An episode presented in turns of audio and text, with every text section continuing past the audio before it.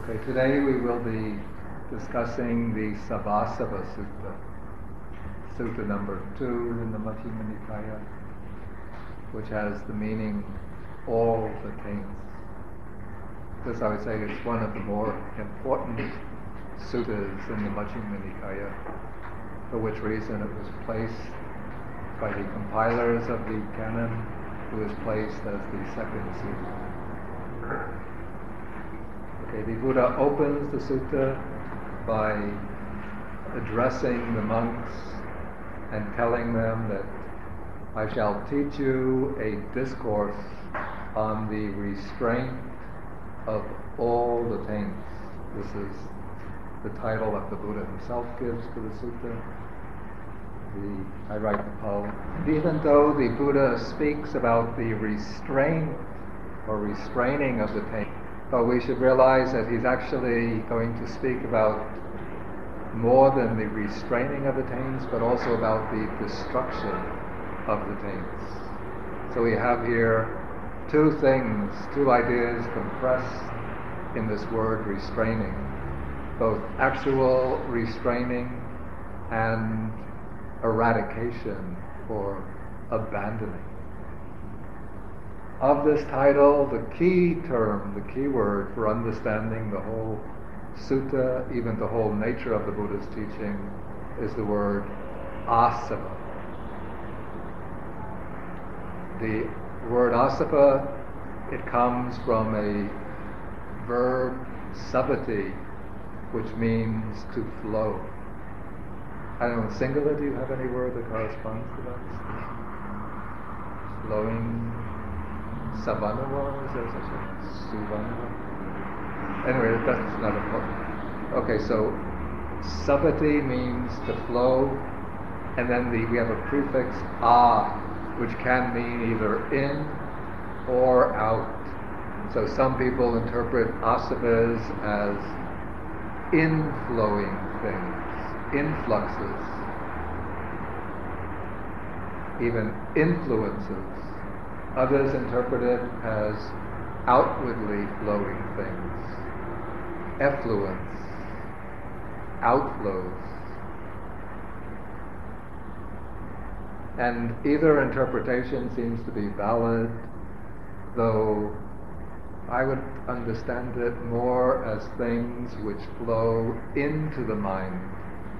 Let us say things which flow in to the conscious layers of the mind from the deep, hidden reservoirs of the mind.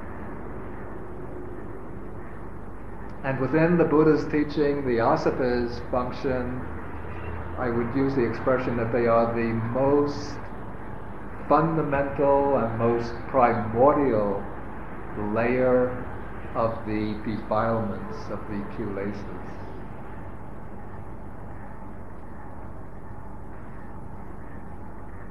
So that the final achievement or the achievement of the final goal of the Buddha's teaching is said to be asavakkhaya, which means the destruction of the taints. So the final goal of the Buddha's teaching is the destruction of the taints, and that attainment is equivalent to arahantship itself to the state of spiritual liberation.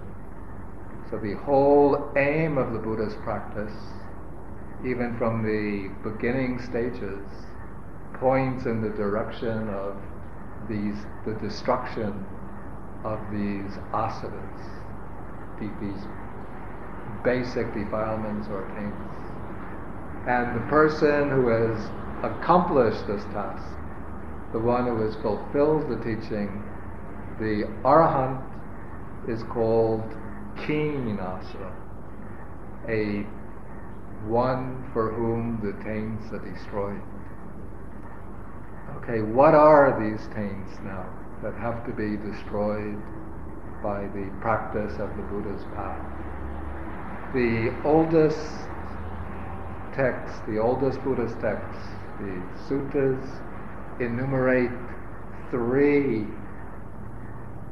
asavas, three basic defilements.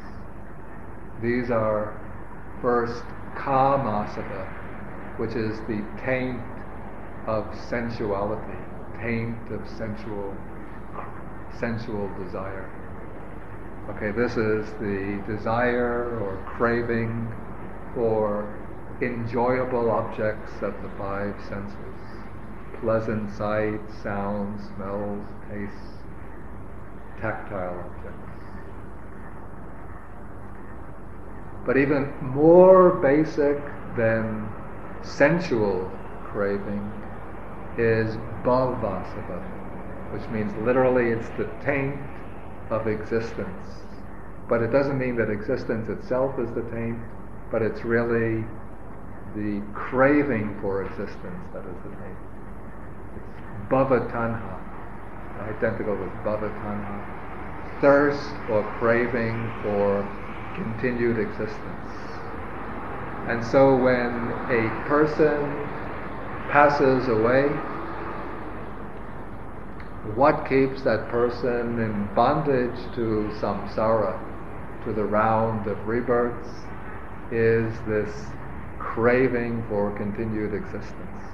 The desire to go on in one form of individual conditioned existence, one form or another. So through beginningless time, we have been driven from life to life through this craving for existence. And that is bhavasava, the taint of existence. Then underlying both sensual desire and the craving for existence is the most fundamental taint or defilement of all. This is the taint of ignorance, avijjasava, which means ignorance here, not understanding things as they really are. It doesn't mean lacking in edu- higher education. One can be perfectly fully educated with full credentials, BA, MA, PhD, and yet one is fully ignorant also. And one could be a simple peasant or manual laborer and yet be free from ignorance. Uh, okay, so it's this blindness, you can call it the spiritual blindness to the real nature of phenomena. Blindness to dependent arising to the three characteristics, the Four Noble Truths, even to the law of karma. This is ignorance. And because we remain immersed in this ignorance, then we are constantly desiring to enjoy pleasurable objects of the senses. That's the taint of sensuality. And we are continually hankering for new forms of existence, dreaming of being reborn in a rich family, in a heavenly world, in a Brahma world. so one form, desire for one life or another, that is the craving for bhavasava. And we can say that kamasava is the same as kamatanha, sensual craving. Bhavasava is the same as bhavatanha, craving for existence. And avijjasava is just ignorance itself. And you'll see, you know the formula for dependent origination. You see what are the two most powerful causes for keeping samsara going? Avijja paccaya sankhara. Through ignorance there arise volitional formations.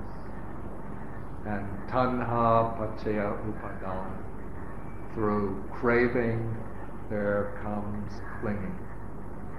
So we have at the base the fundamental root of dependent origination, ignorance and craving. And of those two roots, craving is represented by the first and second taint, and ignorance is shown in its own nature.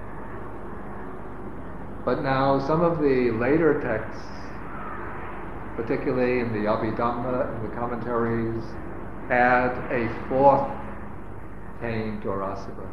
This is called dit asava or ditthiyasava. This is the taint of wrong views, of distorted views. I think some of the compilers of the canon added ditthiyasava because ditthi, wrong view, is what reinforces ignorance. If one is simply ignorant, then it's easy to be transformed and to correct one's ignorance to knowledge. But usually the mind doesn't just remain in ignorance, but when one doesn't understand things as they really are, then one forms opinions about them, and one holds to those opinions tightly and says, This is the truth, anything else is wrong. It's like the famous parable of the blind man and the elephant that comes in the Udana. You know the story, the prince wants to amuse himself, so he brings in an elephant and he has a group of blind men come, and each one is to touch one part of the elephant. And so one person touches the trunk, another person touches the ear, another person touches the leg, another person touches the side of the body, another blind man touches the tail. And then the prince asks them to describe what an elephant is like. So one says an elephant is like a hose, the one who touched the trunk. the one who touched the ear says that the elephant is like a fan, a big fan. The one who touched the side says the elephant is like a wall. The one who touched the leg says the elephant is like a post. The one who touched the tail says the elephant is like a rope. And then, when, since they're all present together, then they start arguing with each other and fighting over their disagreement about the nature of an elephant. So, as long as they don't see the elephant, that's being like being in ignorance. But when they touch parts of the elephant and then form their own opinions, what the elephant is like, that is like a wrong view. And as long as they hold the wrong view, even if they were to regain their sight and to be able to see the elephant, they won't be able to even relinquish their view and to perceive the elephant as an elephant. Maybe they will focus only upon that part of the elephant which agrees with their preconception. Okay, so now the Buddha is going to lay down this teaching in the Sabbasava Sutta as the means, discipline for restraining the taints and then eradicating. These two have to be followed in sequence. First, one has to train oneself in restraining the taints, which means to prevent them from becoming active, from flowing into the mind and motivating one's, and has to prevent them from flowing into the mind and crystallizing, taking shape in the form of thoughts and emotions, defiled thoughts and emotions, and from motivating defiled actions. That is the process of restraining the taints. Then, by developing the mind, step by step, one is able to gain the wisdom or insight which will eradicate or destroy the taints. That is the ultimate goal. Okay, so now the Buddha, after he announces the theme of his sutta, begins by giving a summary of what is to come.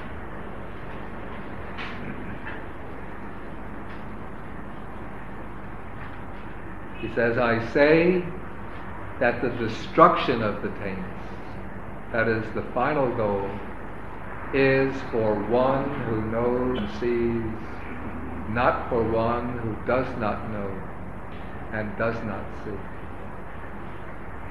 Who knows and sees what? Here the Buddha says, wise attention and unwise attention. For when one attends to things unwisely, then unarisen taints arise and arisen taints increase. And when one attends wisely, unarisen taints do not arise and arisen taints are abandoned. Okay, here the Buddha introduces two important terms which we can understand as the key to the to gaining the knowledge through which the taints are destroyed. The two terms in Pali, yoniso manasikara and ayoniso manasikara. The word manasikara means bringing into the mind. Literally, it's bringing into the mind. Putting into the mind. But we usually translate it attention, but it could also be rendered sometimes even consideration or reflection, a little more loosely, reflection. And basically, it means the way one considers things, the way one looks upon things. Now, this mode of attention, the way we attend to things, can be either wise or unwise, yoniso or ayoniso. Yoni actually means the womb. And so somehow this expression yoniso gets to mean perhaps the sense is like going back to the womb in the sense of going very back to the origins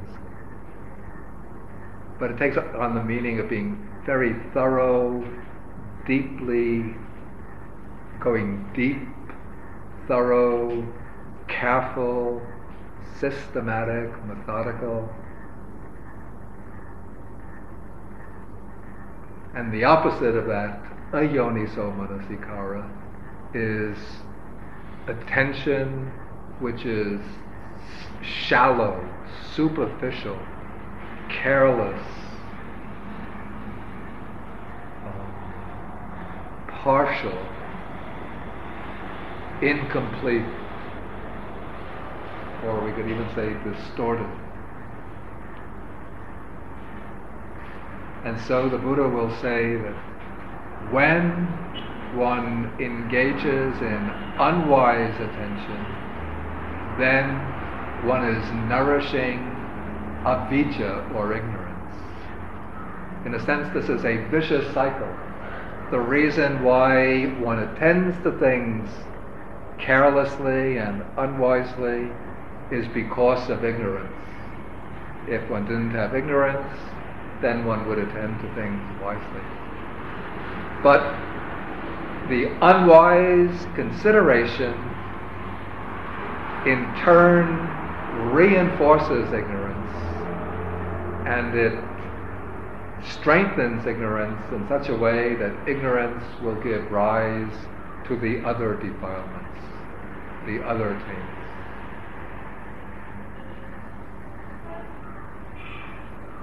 Okay, the commentaries usually give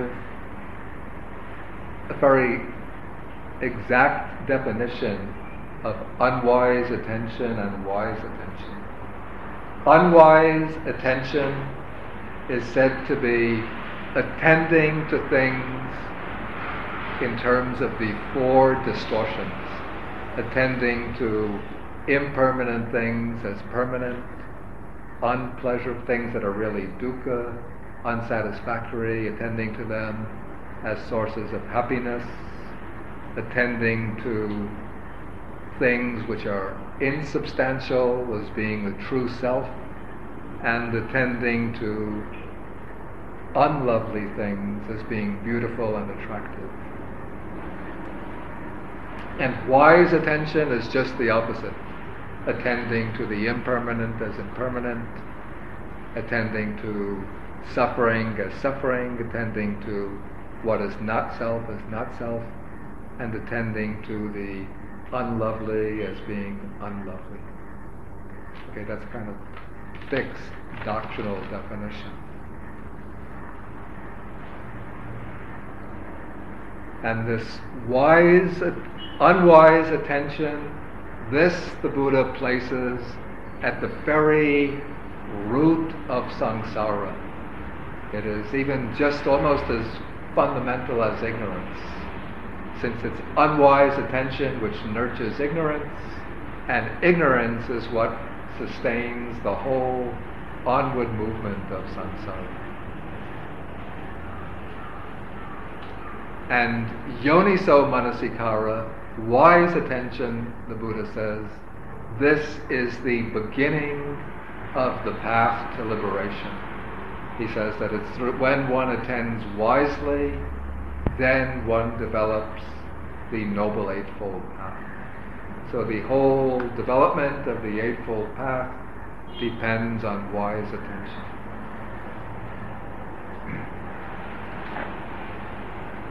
Okay, so these two terms will play a very central role in this discourse. And now the Buddha announces that he's going to explain seven ways of abandoning the taints. He says that there are taints to be abandoned by seeing, taints to be abandoned by restraining, taints to be abandoned by using, by enduring, by avoiding, by removing, and by developing. That is the sort of summary of what's going to come in the sutta. And of these seven ways of abandoning what the Buddha calls seven ways of abandoning the taints, there are two methods which actually eradicate or destroy taints. Of these seven, two have the function of eradication. The other five merely restrain the taints, keep them under control. What are the two methods which will destroy the taints? Restraint and endurance. Excuse me? First and the last. Right, exactly. The first is seeing, and the last is developing. That is because what is meant by seeing, as we'll see, is seeing the Four Noble Truths, which means gaining, in effect, gaining the stage of stream entry. And developing, that is the process of transforming the vision of the Four Noble Truths into full understanding, which culminates in full enlightenment, arahatship. The other five are techniques for keeping the taints under control, preventing them from becoming active. Okay, now the Buddha enters into the main part of the exposition. Paragraph 5 taints to be abandoned by seeing. Okay, and he begins not by showing directly how the taints are abandoned by seeing, but showing the opposite of this. He takes the case of the ordinary, the untaught ordinary person. This is the uninstructed worldling, one who has no knowledge about the Dhamma, no confidence in the Dhamma, and no commitment to the practice of the Dhamma. Just an ordinary worldly person. Okay, such a person does not understand what things should be attended to and what things should not be attended to.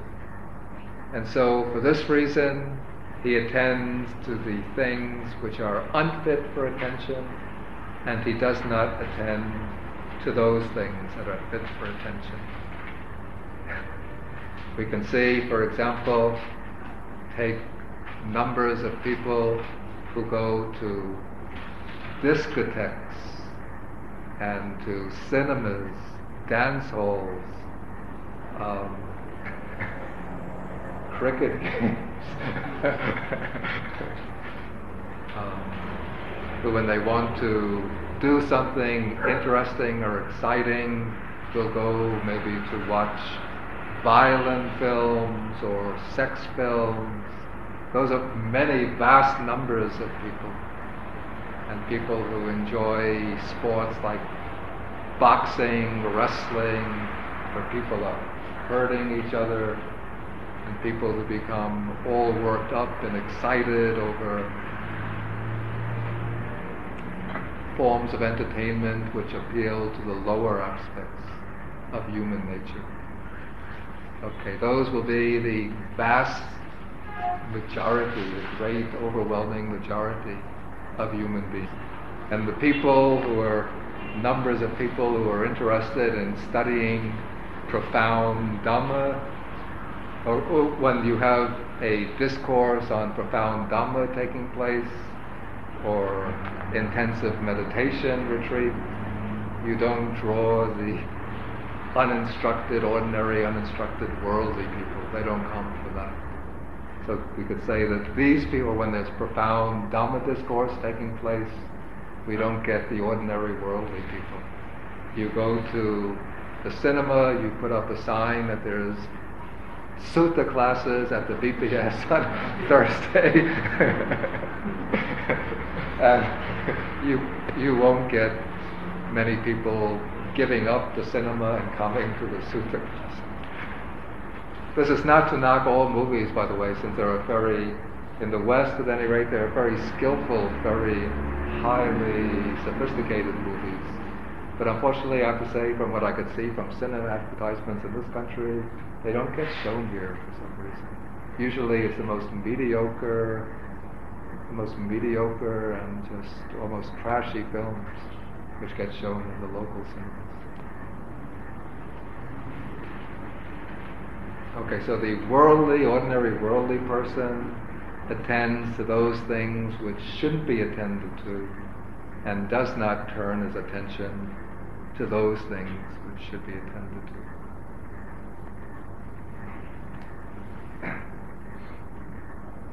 Okay, now the Buddha is going to explain what are the things that are unfit for attention.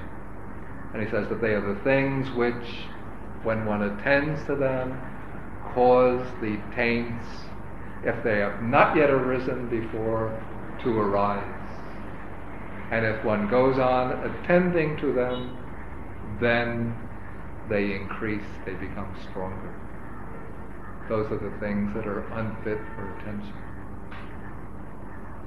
And the things that are fit for attention, those things that should be attended to, are the things which, when one attends to them, then unarisen taints do not arise, and the arisen taints are abandoned, eliminated.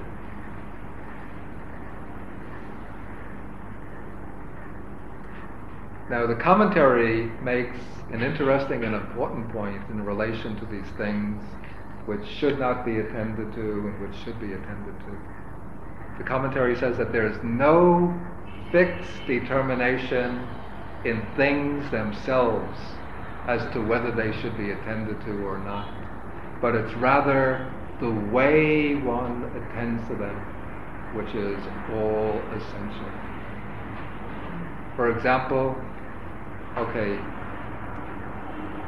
ordinary people say if they see, excuse me, a striptease show going on, then it makes them all excited, and so the taint of sensuality becomes really burning and blazing in the mind, and they are all aroused and intoxicated by this, and they're looking very eagerly. But if, say, a meditative monk who's really well trained in the Dhamma should be passing by while the striptease show is taking place, then he might look at the model who is doing the striptease and he just contemplates in that body there is what? Hair of the head, hair of the body, nails, teeth, skin. Remove the skin, there's just flesh, bones, nerves, uh, yeah, flesh, nerves, bones, bone marrow. Open up the cage of bones, there's kidneys, heart, liver, diaphragm, intestines, and so on. So he sees the object as it really is. And so for that meditator, there's no arising of sensuality, and even the tendency to sensuality will get weakened. Okay, if an ordinary person is passing by a scene where, say, a fight is taking place, two fighting in the street, that again his attention will be aroused, he'll be looking, all of his, um, say he's watching a boxing match, then he has a favorite boxer, one boxer he likes, and he's all excited, and he's saying, shouting out, hit him, punch him, give him a good whack. and if the opponent is winning, then he's getting angry and saying he's cursing his favorite uh, boxer. What are you doing? Why are you? You're worthless. I've placed so much hope on you. So his emotions are swinging back and forth between the one and the other. okay, but if somebody who is trained in the Dhamma should happen to be passing by while a boxing match is taking place, then he'll look at this scene going, taking place, and wonder how can human beings be hitting each other and punching each other, and how can be people be watching this with so much enthusiasm and so much excitement? And there will arise in him karuna, compassion for these poor people who are all completely engrossed and enthralled in this ferocious boxing match taking place. So for that person, then even in the midst of a boxing match, then wholesome mental states can arise. Okay, and okay, that isn't the case of the things that are normally unfit for attention. If one attends to them wisely, even those things can be used to develop wholesome qualities.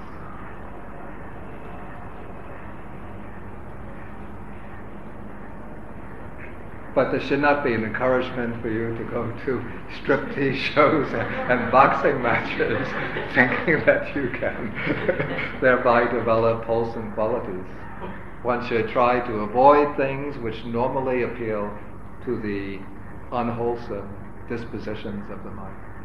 But if one becomes, develops some skill and training of the mind, then if one is exposed to them, then one knows how to handle oneself in the midst and even to transform what is normally an obstacle to spiritual development, to transform it into an aid. Okay, now the Buddha is going to show how from unwise attention there arises doubt. Now he's taking, because this is the sort of strategy, he wants to show the taints that are to be eliminated by seeing, which means not just opening one's physical eyes, but seeing things as they really are.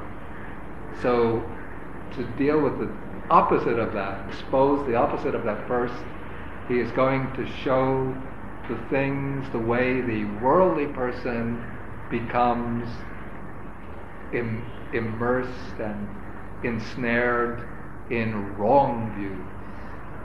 So, because this person first attends unwisely, he attends in ways which arouse ignorance, sensual craving, and craving for existence.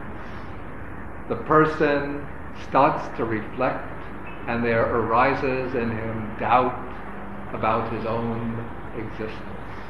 He starts wondering did I exist in the past? Did I not exist in the past? What was I in the past? What shall I be in the future?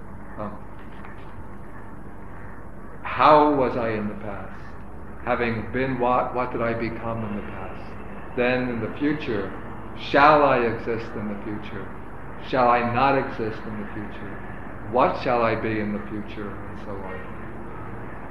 Or else he gets so confused that he's even perplexed about his own existence right here in the present.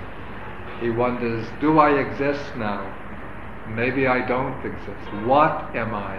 How am I? Where have I come from? Where will I go? And what is common to all of these reflections is that they revolve around the idea of I. Taking the worldly person takes this idea of I, I am at its face value as indicating that there is somehow a real I here, some kind of self,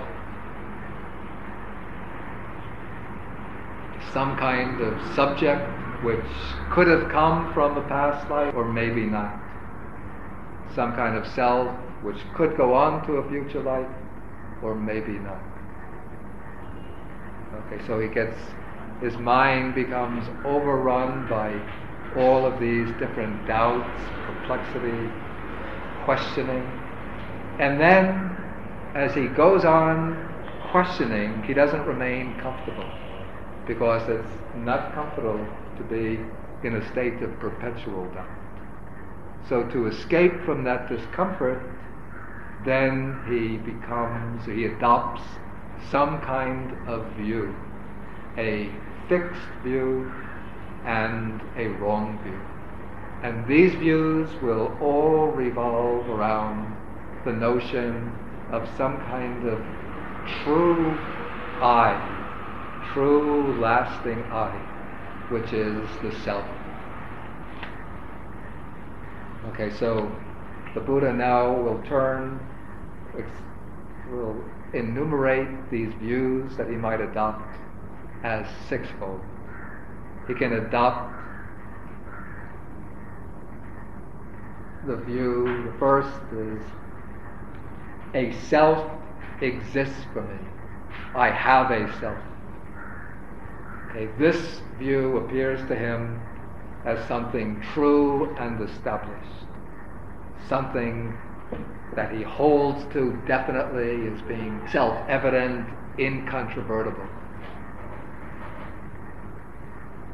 Okay, this kind of view, this is, we can call it, an early stage of the eternalist view, the view that I have a permanent self.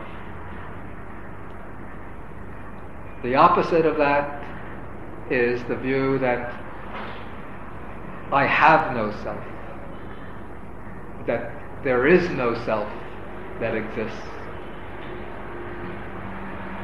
Very often, the anatta teaching of the Buddha is explained as the view that, or the teaching that there is no self.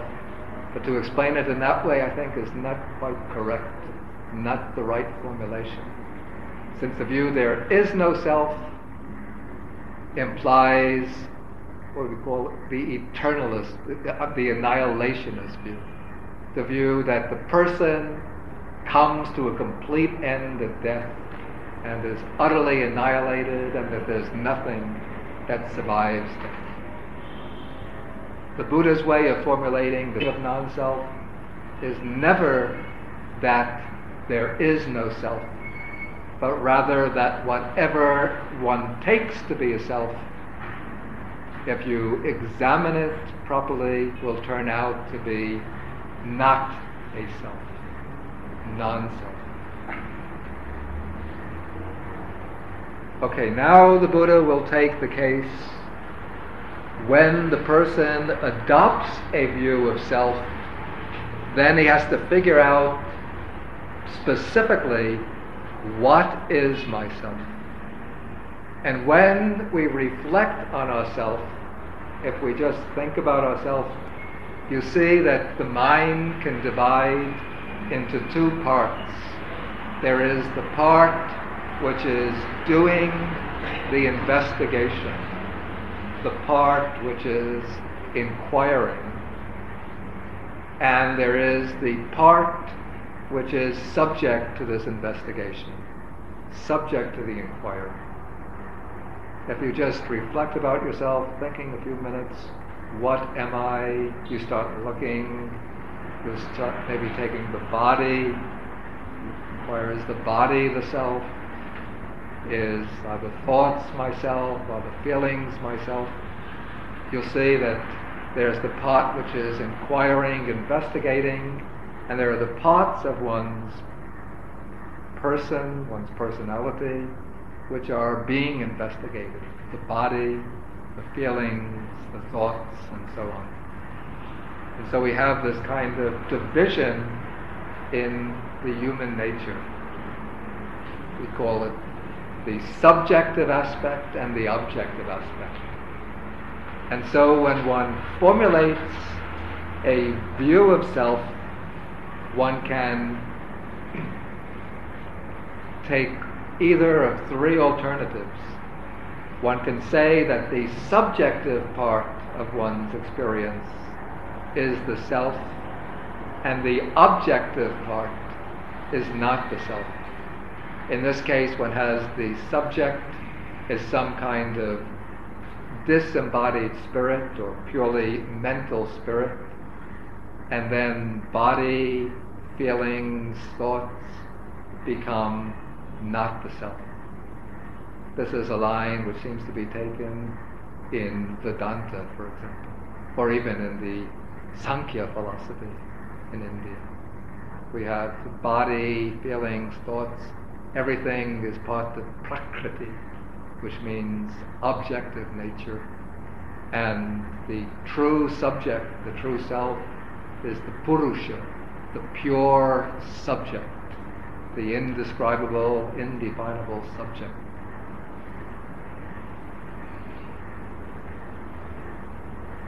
Another view, that's the view, actually I, didn't go quite see, but that is a view I perceive not self with self. Okay, another alternative is to take the body, feelings, thoughts, one of those or another, to say that is myself. But this mind which is investigating the subject, that is not the self. That is just, you could say, some byproduct of the real self. It's difficult to think of some example of this. Though it agrees perhaps with a certain kind of contemporary view, we use the word epiphenomenalism, which means that the mind is just a byproduct of physical bodily processes. The body is real, the physical processes are real. The mind or consciousness is just an unnecessary or secondary byproduct of that.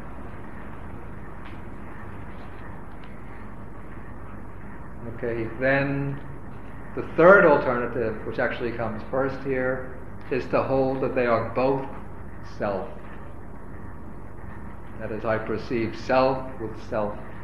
This view can say the awareness or consciousness that is the subjective self and the things which are being reflected on, the body, feelings, perceptions, that is the objective self.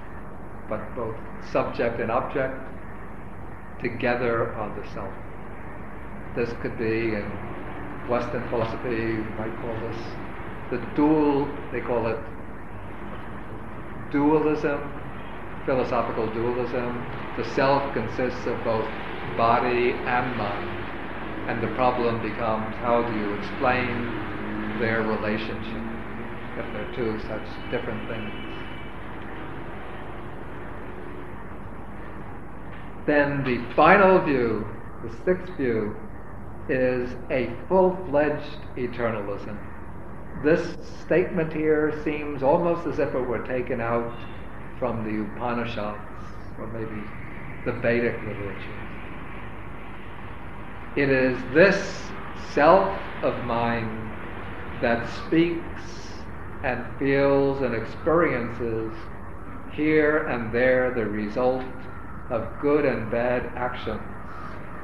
The self of mine is permanent, everlasting, eternal, not subject to change, and it will endure as long as eternity. Do you know anything in the Upanishads? That is in the great discourse on destruction. Exactly the same words are there. But it seems, I mean, in both cases, it seems that it's a position that was developed before the time of the Buddha, and the Buddha seems to be quoting some earlier source, but we don't know exactly what that source is. Okay, now the Buddha says this speculative view, referring to all of them, any one of these alternatives, this is called the thicket of views, the wilderness of views, the contortion of views, the vacillation of views, the fetter of views. And fettered by this fetter of views, the uninstructed, ordinary person is not freed from birth, aging, and death, not freed from sorrow, lamentation, pain, grief, and despair. He is not freed from suffering, I say. Okay, here the Buddha is really, it seems that a passage like this could be even the basis for which, the, the basis for, for which some of the early teachers introduced the Ditthasava as a fourth taint. Because the Buddha is showing here the really binding nature of wrong views. When one develops some view of a self, then it means that that view gives substance or it gives some kind of justification for one's sense that I am somebody. And so one holds to that view and becomes attached to it. And when we, one becomes attached to that view, that becomes a tight clinging, which just keeps one from seeing things as they really are, and which keeps one bound to the wheel of things. That is why the Buddha uses here such strong language in describing the effects of clinging to a wrong view. Assumptions. Assumptions, yeah. Yeah. And I think it's very interesting what you said about these one, two, three, three and four. Yeah. But uh, you stopped short of using the word vibhavatanha when it comes to avidya and ditthasava because that is also something which is a tanha caused by these Yeah. and uh, kama tanha, bhava tanha, vibhava tanha. The vibhava tanha can be also understood as craving for not knowingness. Anyway, I'm not sure I would understand it that way, but this is a very import, important and interesting point. That amongst the asavas, the Buddha mentions kamasava and bhavasava, which are two of the three types of craving, but not vibha. He doesn't have vibhavasava. I think this is the reason vibhava tanha is a craving for annihilation. So it's a type of craving, a type of unwholesome craving, and that type of craving also gives rise to suffering, and so it's included in the Four Noble Truths. But the vibhavatanha itself is not an asava because it does not bring attachment to existence. And the asavas of the basic defilements which keep one bound to samsara, to the round of existence. So even vibhava tanha can be, I would say, converted, transformed with the right attitude and the right instruction into an aspiration for nibbana. Because one sees the faults in existence and one has some wish for release from existence. But because one doesn't have right understanding, one goes about trying to gain release in the wrong way. That is, by self annihilation. Or one develops a view that release, the end of suffering comes when one dies, when one passes away. For the same reason, the Buddha doesn't make, we have the three unwholesome roots raga, dosa, moha, greed, hatred, delusion. Greed or lust is included amongst the taints as kamasava or bhavasava. And delusion is included as avijjasava, since delusion and ignorance are almost the same. But we don't have an asava of dosa, of the reason is that hatred itself is not a defilement which attaches one to samsara. It's a defilement which leads to unwholesome karma and to lower rebirths within samsara. but in itself, it doesn't have that sticky quality of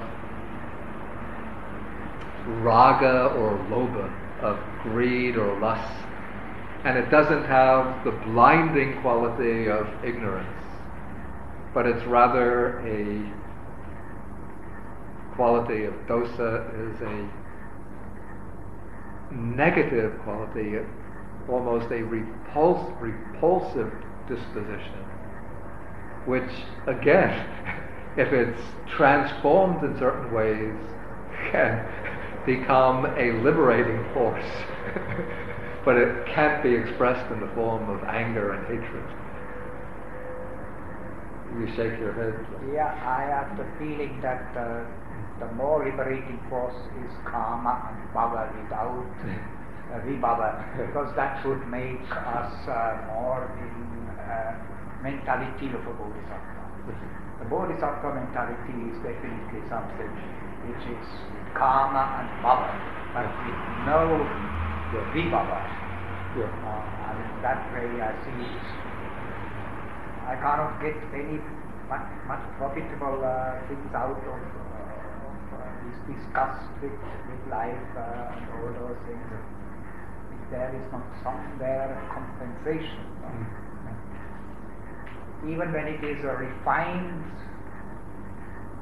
a refined, responsible hedonism, it has a place in the samatha bhavana somewhere. Yeah.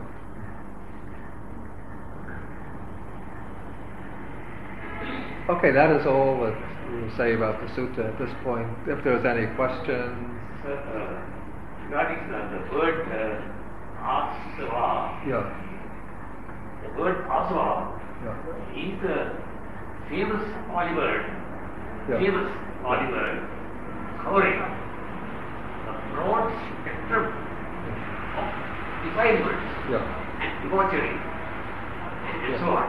yeah, And the second phase is that these asavas are dormant, are dormant yeah, yeah, in all worldlings.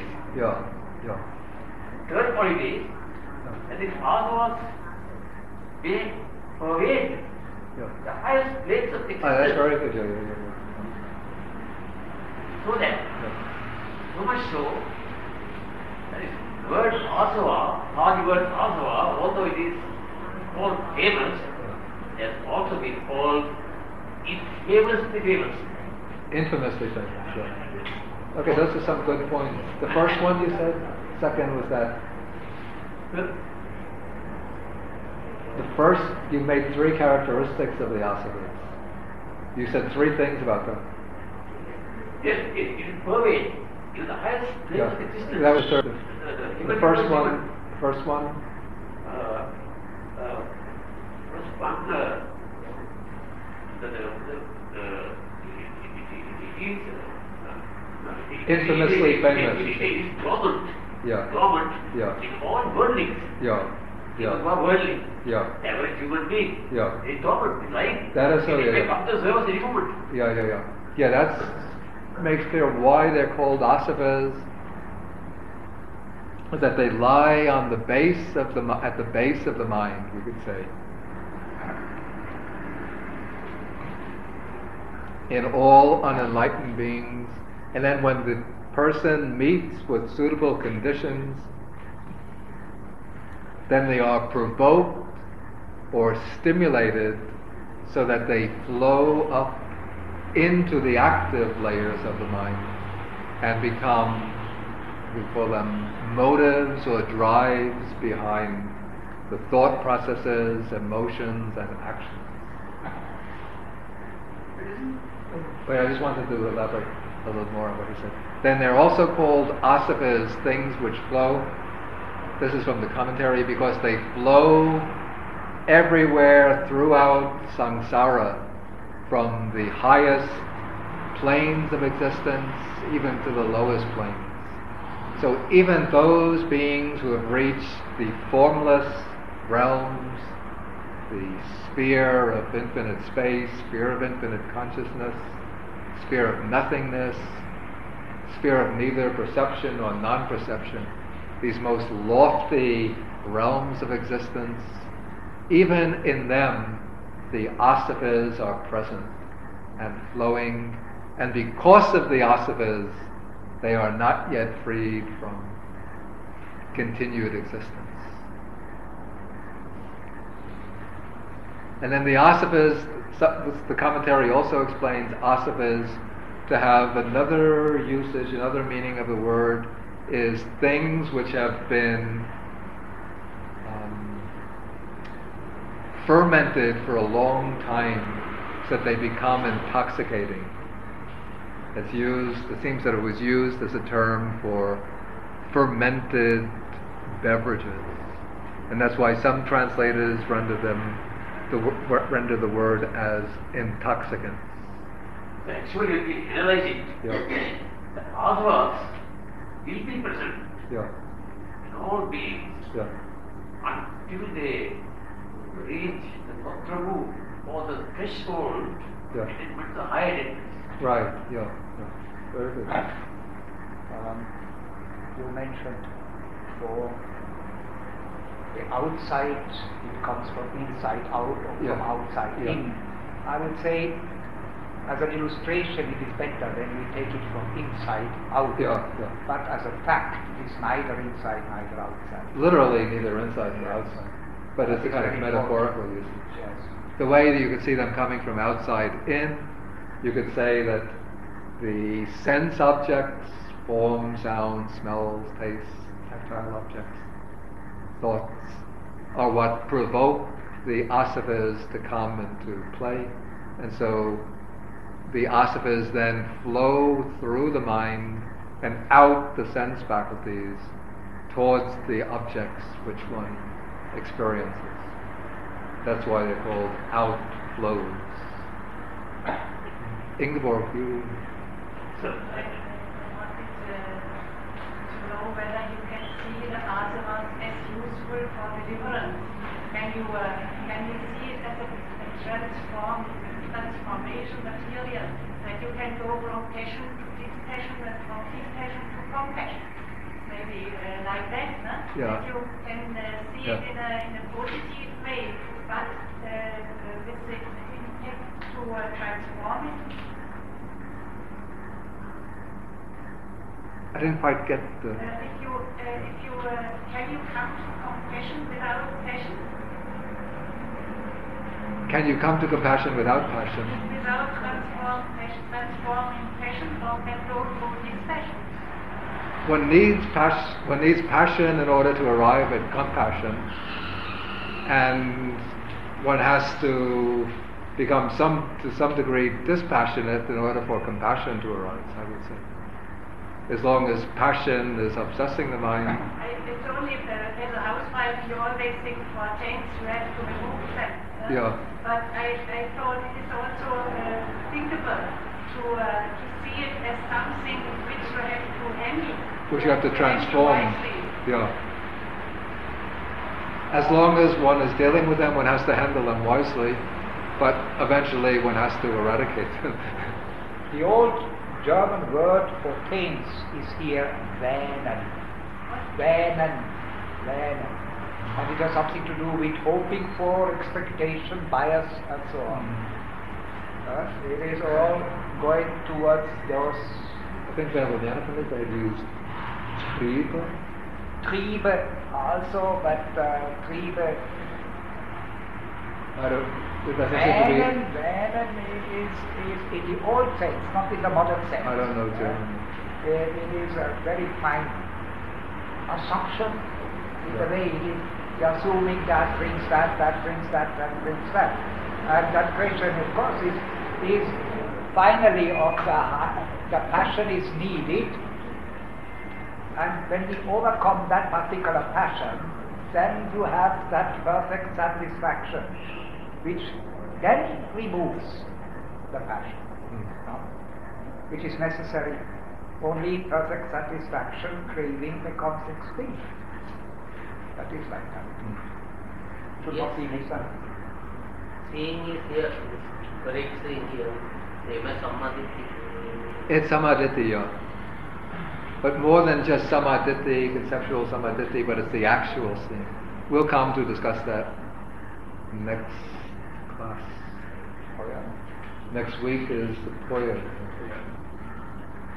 So then we have to have the next class in two weeks. Okay. Thank you for listening. To learn how you can support the teachers and Dharma Seed, please visit dharma dharmaseed.org slash donate.